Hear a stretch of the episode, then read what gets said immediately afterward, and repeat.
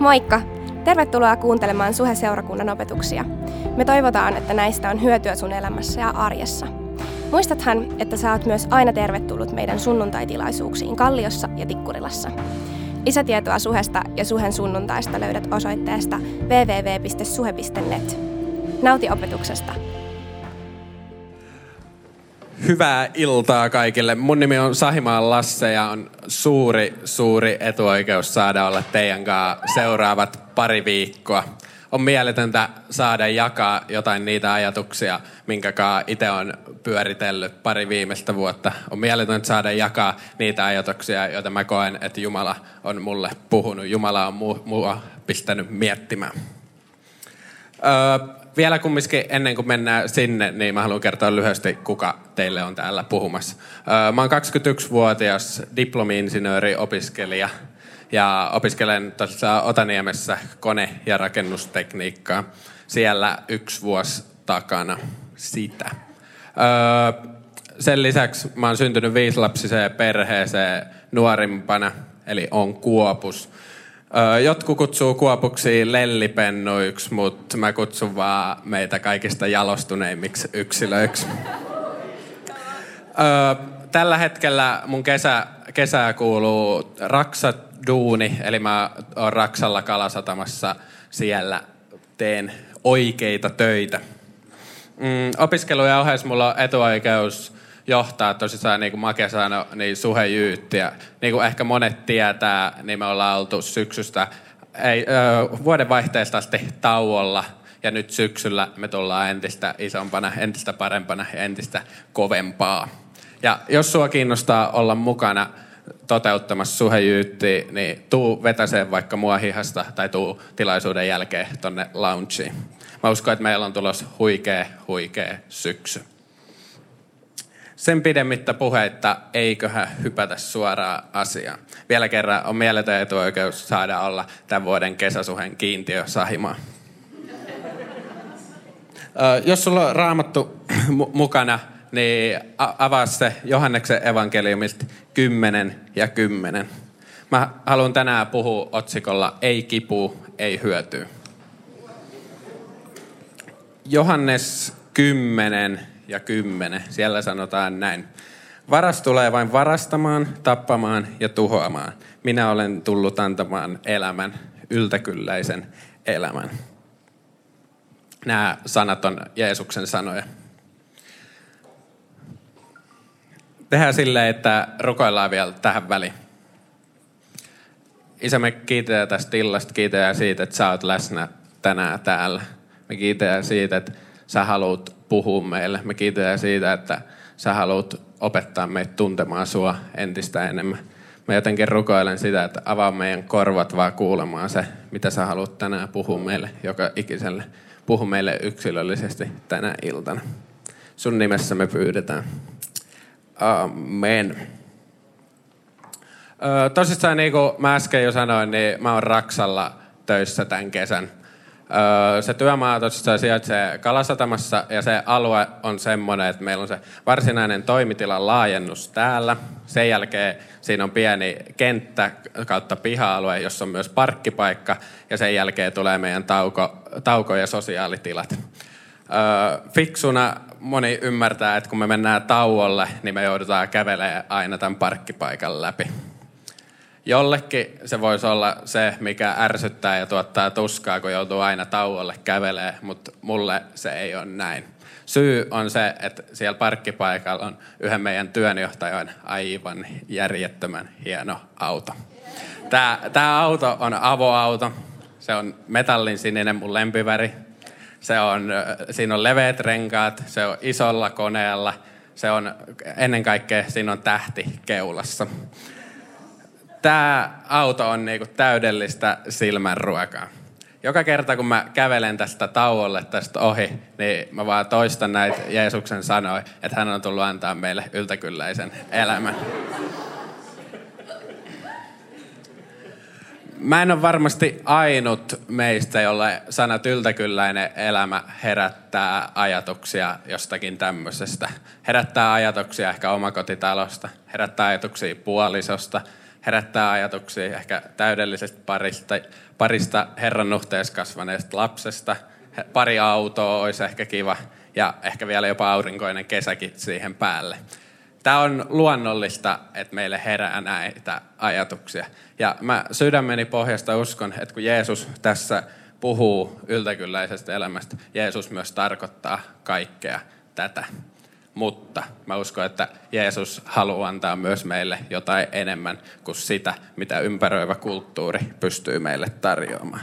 Ympäröivä kulttuuri pystyy tarjoamaan kyllä meille näitä kaikkia rikkauksia, mutta koska Jeesus on yltäkylläisen elämän tuoja, sen täytyy sisältää jotain muuta. Yltäkylläinen elämä tulee kreikan kielen sanasta perissaas se sana voidaan myös kääntää tarkoittamaan ylitsevuotavaista tai enemmän kuin tarpeeksi. Me ehkä huomataan sitä, että ympärillä oleva aineellisuus ja materialismi vaan lisää ahneutta meidän ympärillä. Mutta mä uskon, että Jumala sen sijaan haluaa antaa meille jotain, mikä on enemmän kuin tämä kaikki. Se on parempaa kuin se työpaikan mersu tai parempaa kuin se oma kotitalo, mistä me ehkä unelmoidaan. Mä uskon, että kun Jeesus puhuu yltäkylläisestä elämästä, se tarkoittaa semmoista tyytyväisyyttä ja rauhaa, mitä me ei voida löytää mistään muualta. Mä uskon, että tämä yltäkylläinen elämä tarkoittaa semmoista iloa, mitä ei yksikään olosuhde pysty tuhoamaan. Semmoista iloa, mihin me ei löydetä meidän elämän olosuhteista mitään syitä, mitään perusteita. Semmoista rauhaa, mitä ei yksikään myrsky pysty horjuttamaan semmoista rauhaa, joka ei ole tunne, vaan se on sielun olotila. Öö, jos sä mietit sun mennyttä vuotta, niin tunnistatko sä tämän ilon, tunnistatko sä tämän rauhan sun elämästä?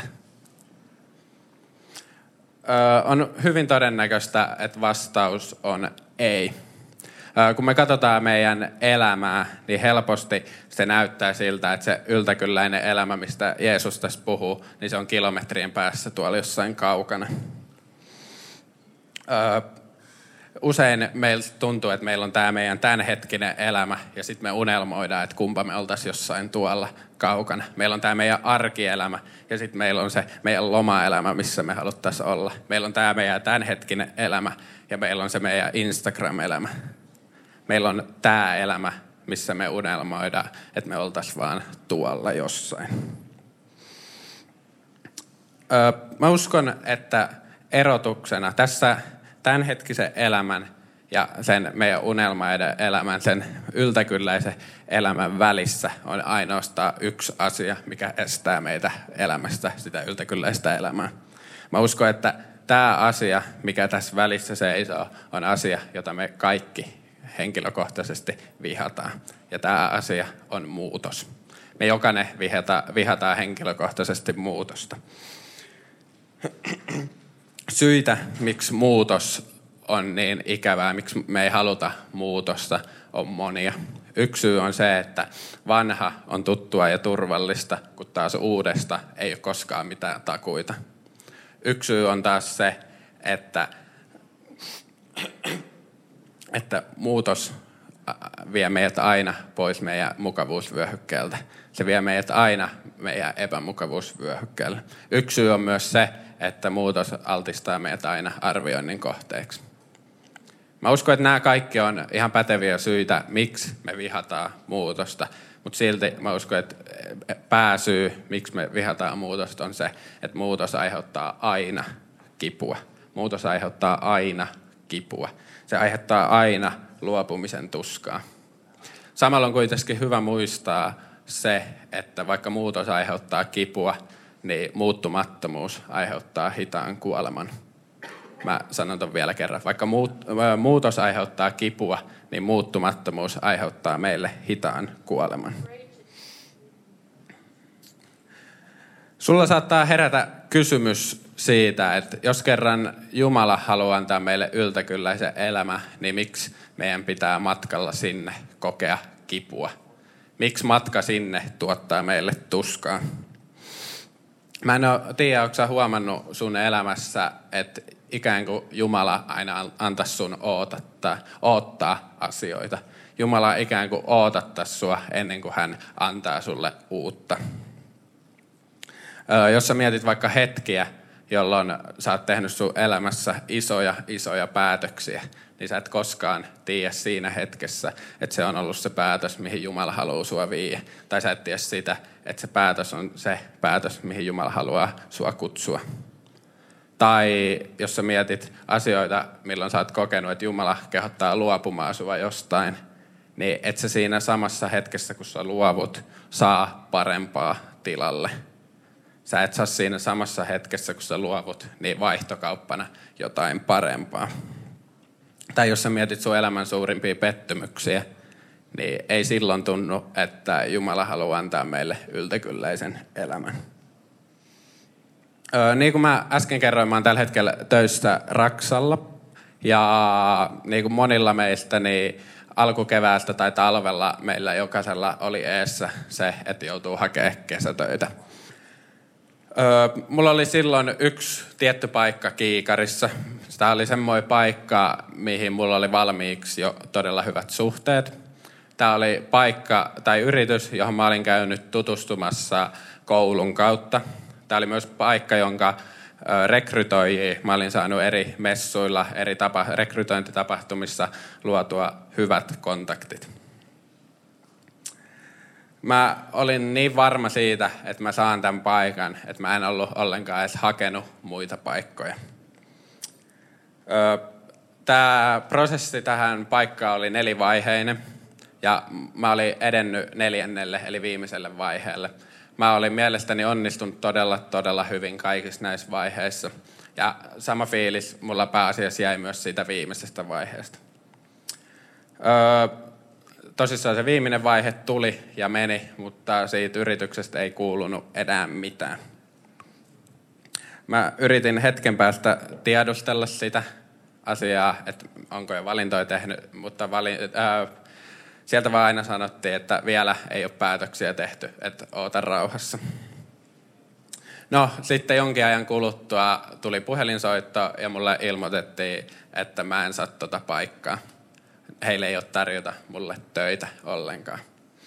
Entistä ongelmallisemmaksi tämän tilanteen teki se, että mä jouduin odottamaan sitä päätöstä niin kauan, että moni mun alan kesätyöpaikoista se hakuaika meni jo umpeen oh-oh. Rehellisesti sanottuna tämän itkupotkuraivarin keskeltä herä, heräs vaan ajatus, että mitä nyt, mitä Jumala sä haluat, että mä teen tulevan kesän. Mihin sä haluat, että mä käytän mun tulevan kesän. Pidätkö sä oikeasti musta myös taloudellisesti huole, niin kuin sä oot luvannut? Voinko mä luottaa siihen? Nämä oli niitä ajatuksia, mitä mä jouduin miettimään silloin. Mä jouduin uudelleen miettimään, että pitääkö oikeasti Jumala musta myös taloudellisesti huole. Voinko mä luottaa siihen, että kun mä oon siirtänyt toimeentulon turva häneen, niin hän myös täyttää sen ja on uskollinen siinä. Öö, siitä kun itkupotkura, itkupotkuraivari vähän laantui, mä kuitenkin aloin etsimään netistä, että löytyisikö vielä jotain työpaikkoja, mihin haku olisi auki. Löysin muutamia, laitoin hakemuksia vetämään ja aloin odottamaan. Pikkuhiljaa sieltä alkoi soittoi tulee. Ja loppujen lopuksi kävi niin, että mä pääsin yhteensä viiteen eri paikkaa vielä haastatteluun, joista neljä jäi kesken, kun mä sain tämän nykyisen paikan monella tapaa tämä paikka, missä mä nyt oon, niin Jumala on avannut sitä kautta ihan mielettömiä juttuja. Mä oon päässyt puhumaan asioista suoraan ihmisille, mä oon päässyt tukemaan ihmisiä, mä oon päässyt kulkemaan rinnalla täällä työpaikassa. Ja se ei ole ehkä ihan se eka asia, mitä Raksalta ottaa. Tämä oli vaan itselle jälleen kerran todella, todella kova muistutus siitä, minkälainen Jumala meillä on. Minkälainen luonne meidän Jumalalla on. Jumala haluaa antaa meille tilaisuuksia, jossa meidän usko pääsee kasvamaan pikku, pikku hiljaa. Tilaisuuksia, jossa me voidaan kasvaa meidän uskossa, jossa me voidaan kasvattaa sitä luottamusta häneen. Jumala haluaa pitää huolen siitä, että me luotetaan tai uskotaan häneen Jumalana, eikä ainoastaan avuntuojana silloin, kun me ollaan pulassa. Tämä kaava, mikä usein meidän elämässä toistuu, on seuraava. Ensin me koetaan joku menetys, me koetaan joku luopuminen, me koetaan joku pettymys. Siitä seuraa, seuraava vaihe on luonnollisesti odotus tai tyhjä. Odotus ja tyhjä, jolla me odotetaan, me ei tiedä mitä me tehdään, me kysytään miksi, me kysytään mitä nyt. Tämä on se vaihe, mikä tuottaa muutoksessa kipua. Vasta tämän kivuliaan, kivuliaan muuto, ää, odottamisen jälkeen seuraa se vaihe, kun Jumala osoittaa hänen uskollisuutta. Jumala osoittaa sitä, että hänellä oli jotain parempaa tilalle. Jumalalla oli jotain varattuna meille, mitä me ei ehkä osattu odottaa vielä aiemmin. On hyvä muistaa se, että, että jos me nähtäisiin aina kaikki etukäteen, jos me tiedettäisiin aina lopputulos, me tiedettäisiin aina meidän seuraava askel, niin me ei tarvittaisi uskoa mihinkään. Jos me tiedetään aina, mihin kulkea, niin me ei tarvittaisi uskoa mihinkään.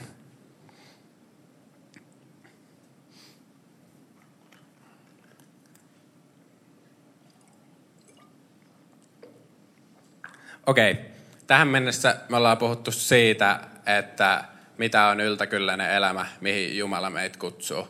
Se on iloa, se on rauhaa, mitä mistään muualta ei voi saada. Me ollaan puhuttu siitä, että mitä se matka sinne pitää sisällä. Se pitää muutosta, joka aiheuttaa meille kipua. Nyt vielä mä haluan, että tutustutaan kolmeen eri periaatteeseen, joilla me voidaan lähteä kulkemaan kohti tätä yltäkylläistä elämää. Kolme periaatetta, jolla me voidaan ottaa askelia kohti Jumalaa. Kolme periaatetta, jotka tulee haastamaan meitä joka ikistä, meidän joka ikisessä arkipäivässä. Nämä periaatteet on semmoisia, mitkä tänään käydään melko yleisellä tasolla, mutta ensi viikolla me tullaan viemään nämä todella, todella käytännönläheiseksi. Me tullaan puhumaan elämä eri osa-alueista, jotka tuottaa meille eniten stressiä tässä elämässä. Me tullaan puhumaan muutamasta eri elämäosa-alueesta, jossa me voidaan alkaa pienillä päätöksillä etsiä Jumalaa. Oletteko se vielä mukana? Eli ensimmäinen periaate kohti yltäkylläistä elämää on se, että sun täytyy tehdä enemmän mitättömältä tuntuvia päätöksiä. Jotta me voidaan elää yltäkylläistä elämää, meidän tulee tehdä päätöksiä arjessa, joilla me etitään Jumalaa. Meidän tulee tehdä pieniä, pieniä päätöksiä arjessa, joilla me etitään Jumalaa. Nyt mä tarviin pikkasen teidän jeesiä. Öö, kuinka moni teistä teki vuoden alussa uuden vuoden lupauksen? Rehellisesti. Se on näköjään, alkaa olla aika last season. Mutta kuinka moni teistä, jotka teki sen vielä, niin on pysynyt siinä lupauksessa? Joo. Okei, okay. yleisesti kumminkin me huomataan se, että monikaan ei tee niitä enää, koska me tiedetään, että uuden vuoden lupaukset ei kummiskaan pidä. Niistä ei, ne ei, niistä ei seuraa kummiskaan sitä, mitä me haluttaisiin. Syy, miksi me ei enää tehdä niitä, on se, että me, ja miksi me ei pystytä pitämään niitä usein, on se, että me yritetään liian nopeasti ja kerralla muuttaa kaikki. Me pyritään kerralla pääsemään sinne unelma-elämään, mikä, mihin me halutaan. Vaikka todellisuudessa kaikki suuri lähtee pienestä. Kaikki merkityksellinen lähtee merkityksettömästä. Mä uskon, että pienet, pienet asiat on niitä asioita, joilla Jumala testaa meidän uskollisuutta. Pienet asiat on niitä, joissa Jumala haluaa katsoa, että ollaanko me uskollisia. Oli kyse sitten sun päivittäisestä raamaton lukemisesta tai sun fyysisen kunnon huolehtimisesta, ne pienet päätökset, joita sä teet, tulee kantaa sua pitkälle. Mä uskon, että kun me etsitään pienissä asioissa Jumalaa, niin Jumala tulee osoittaa hänen suuruuttaan meille. Kun Juma, me etsitään Jumalaa pienissä asioissa, niin Jumala tulee ilmestymään meille suuresti. Jumala harvemmin testaa kerralla meidän uskoa suuresti, mutta sen sijaan monta, monta kertaa useasti pienesti. Jumala harvemmin ehkä kutsuu meitä kerralla esimerkiksi lähetystyöhön, mutta sen sijaan sitäkin useimmin kutsuu meitä palvelee paikallisseurakunnassa. Harva kuulee kerralla suurta kutsua johonkin, mutta moni, kutsuu, moni kuulee pienen pienen askeleen, jonka ottaa. Psalmi 32 ja 8 sanoo, että minä opetan sinua, sanoo Herra. Minä osoitan sinulle oikean tien. Minä neuvon sinua, katseeni seuraa askeleitasi. Jumala haluaa näyttää sulle tien, jota kulkee. Jumala näyttää sulle tien, jota kulkee, jossa sä saat luottaa, että se päämäärä on hyvä, että se, mihin se tie tulee päättymään, niin se on hyvä. Mä haastan sua tekemään tänään pieniä, pieniä päätöksiä sun Jumalasuhteen eteen, koska ne pienet päätökset, joita sä tänään teet, määrittää sen, missä sä huomenna oot. Ne pienet päätökset, joita sä tänään teet, määrittää sen, missä sä huomenna oot.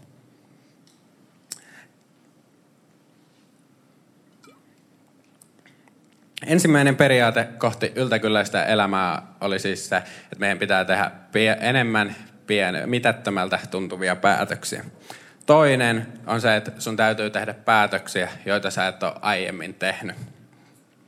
Jos sä et tänään ole tyytyväinen siitä, missä sä oot tänään, niin sun täytyy tehdä erilaisia päätöksiä kuin aiemmin on todennäköistä, että jos sä teet jatkossakin aina samanlaisia päätöksiä kuin tähän asti, niin sun elämä ei tule ainakaan muuttumaan parempaan suuntaan. Sun päätökset määrittää sun määränpään. Ne päätökset, joita sä tänään teet, määrittää sen, mihin sä oot kulkemassa. On hyvin todennäköistä, että jos sä oot aiemmin päättänyt, että sä panostat sun jumalasuhteeseen, sä panostat raamatun lukemiseen, sä panostat rukoilemiseen, sä panostat palvelemiseen, niin sä voit tänään hengellisesti hyvin. Sama pätee valitettavasti myös toistepäin, jos sä et ole tehnyt tätä päätöstä. Me, jotta me voidaan löytää Jumalasta uusia puolia, jotta me voidaan löytää Jumalasta uutta, meidän pitää etsiä häntä sieltä, mistä me ei olla aiemmin etitty meidän pitää tehdä Jumalasuhteen eteen erilaisia päätöksiä kuin aiemmin.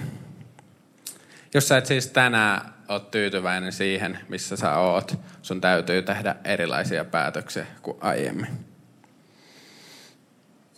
Tässä vaiheessa mä pyydän bändiä tulemaan lavalle. Kolmas ja viimeinen periaate, jonka sä voit tänään, Kolmas ja viimeinen periaate kohti äh, Jumalaa, lähemmäs Jumalaa on, että sun täytyy tehdä normaalista poikkeavia päätöksiä. Mun kysymys sulle on, että onko sä tyytyväinen siihen, mitä sä näet sun ympärillä? Onko sulle ok, että 50 prosenttia avioliitoista päättyy eroon? Onko sulle ok, että ihmiset tavoittelee valtaa ja rahaa painaen muita?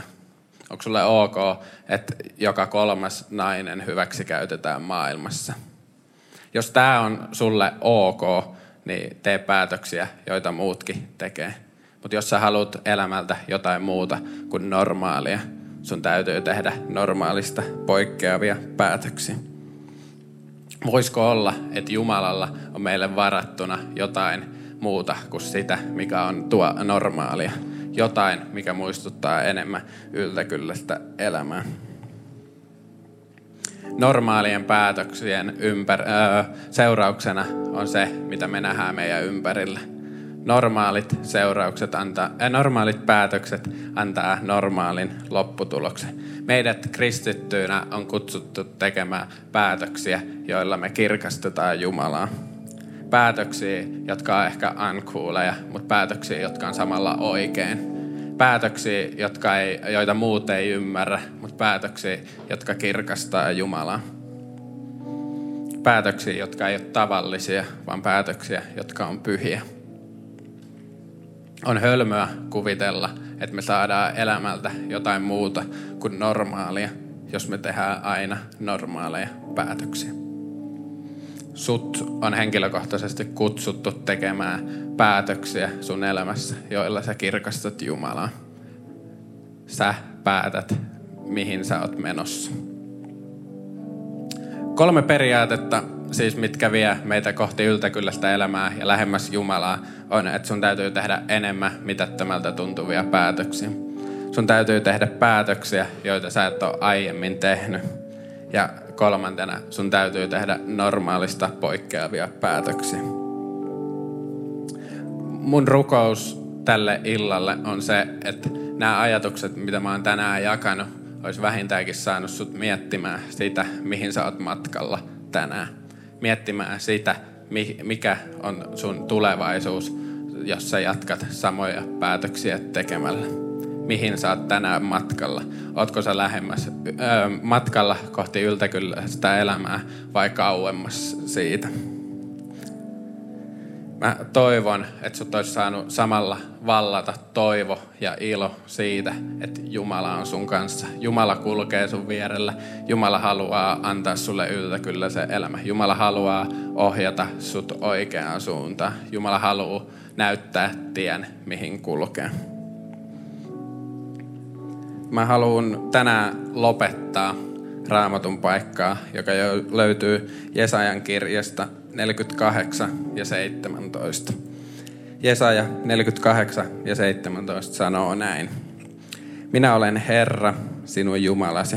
Minä opetan sinulle, mikä on sinulle hyväksi. Minä opastan sinut tielläsi. Näin sanoo siis Jumala. Minä opetan sinulle, mikä on sinulle hyväksi. Minä opastan sinut tielläsi aletaan seurakunta ylistää meidän Jumalaa, noustaa ylös ja kohotetaan meidän kädet kohti Jumalaa, joka on luvannut antaa meille yltäkyllä se elämä, luvannut pitää huolen siitä, että me tiedetään, mihin kulkee.